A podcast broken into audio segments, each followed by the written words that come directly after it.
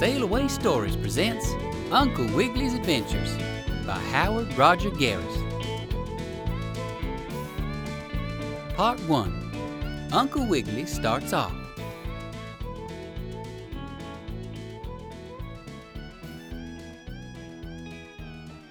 Uncle Wiggily Longears, the nice old gentleman rabbit, hopped out of bed one morning and started to go to the window to see if the sun was shining. But no sooner had he stepped on the floor than he cried out, "Oh, ouch! Oh, dear me, and a potato pancake! Oh, I believe I stepped on a tack!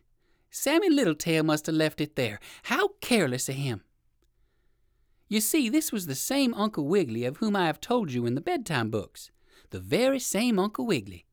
He was an uncle to Sammy and Susie Littletail, the rabbit children, and also to Billy and Johnny Bushytail, the squirrel boys, and to Alice and Lulu and Jimmy Wibblewobble, the duck children, and I have written for you books about all those characters.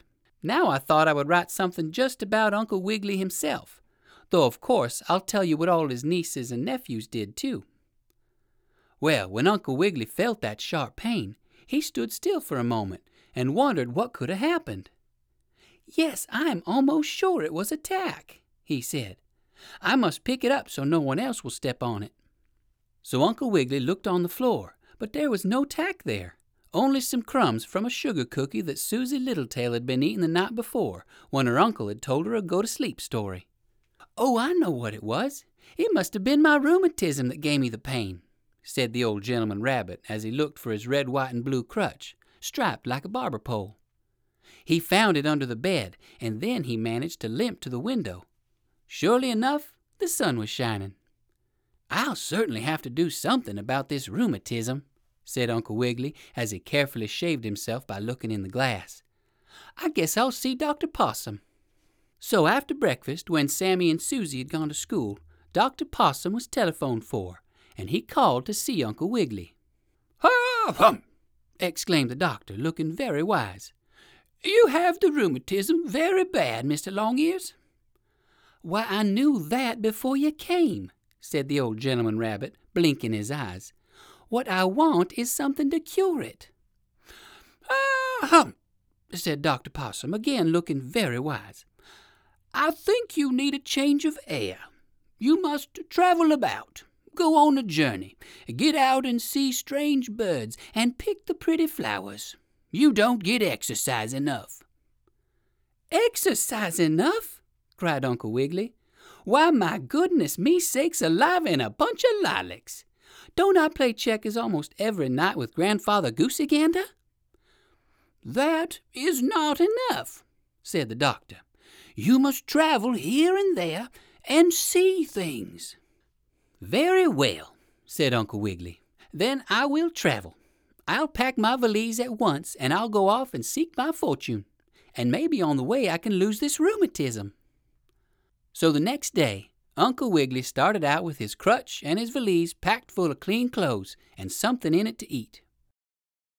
"Oh, we are very sorry to have you go, dear Uncle," said Susie Littletail, "but we hope you'll come back good and strong." "Thank you," said Uncle Wiggily as he kissed the two rabbit children and their mamma and shook hands with Papa Littletail. Then off the old gentleman bunny hopped with his crutch. Well, he went along for quite a distance, over the hills and down the road and through the woods, and as the sun got higher and warmer, his rheumatism felt better. "I do believe Mr. Possum was right," said Uncle Wiggily. "Traveling is just the thing for me." And he felt so very jolly that he whistled a little tune about a peanut wagon which roasted lemonade and boiled and frizzled Easter eggs that Mrs. Cluck-Cluck laid. "Ha! Where are you going?"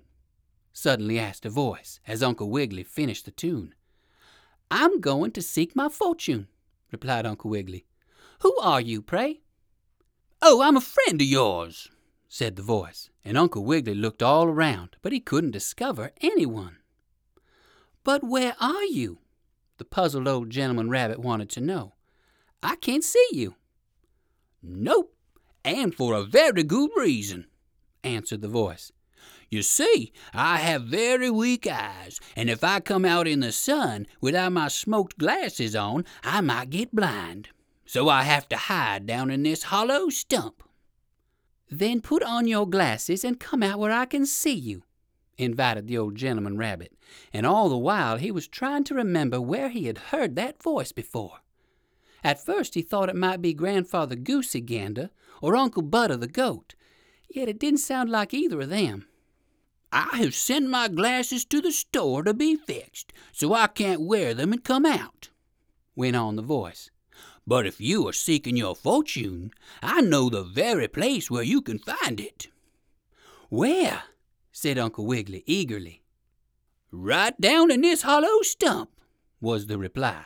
"There are all kinds of fortunes here, and you may take any kind you like, Mr. Longears."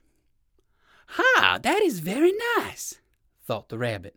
"I have not had to travel far before finding my fortune. I wonder if there's a cure for rheumatism in that stump, too." So he asked about it. "Of course your rheumatism can be cured in here," came the quick answer. "In fact, I guarantee to cure any disease, measles, chicken pox, mumps, and even toothache. So if you have any friends you want cured, send them to me." "I wish I could find out who you were," spoke the rabbit. "I seem to know your voice, but I can't think of your name." "Oh, you'll know me as soon as you see me," said the voice. "Just hop down inside this hollow stump, and your fortune is as good as made, and your rheumatism will soon be gone. Hop right down." Well, Uncle Wiggily didn't like the looks of the black hole down inside the stump, and he peered into it to see what he could see.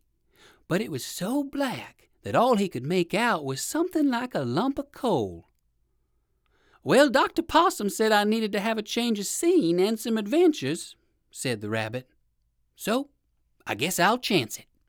I'll go down, and perhaps I may find my fortune." Then, carefully holding his crutch and his satchel, Uncle Wiggily hopped down inside the stump. He felt something soft and furry and fuzzy pressing close to him, and at first he thought he had bumped into Dottie or Willie Lambkin. But then, all of a sudden, a harsh voice cried out, "Ha! Now I have you! I was just wishing someone would come along with my dinner, and you did. Get in there and see if you can find your fortune, Uncle Wiggily." And with that, what should happen but that big black bear, who had been hiding in the stump, pushed Uncle Wiggily into a dark closet and locked the door. And there the poor rabbit was, and the bear was getting ready to eat him up. But don't worry, I'll find a way to get him out.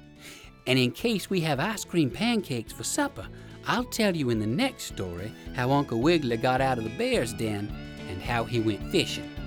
I mean, Uncle Wiggily went fishing, not the bear.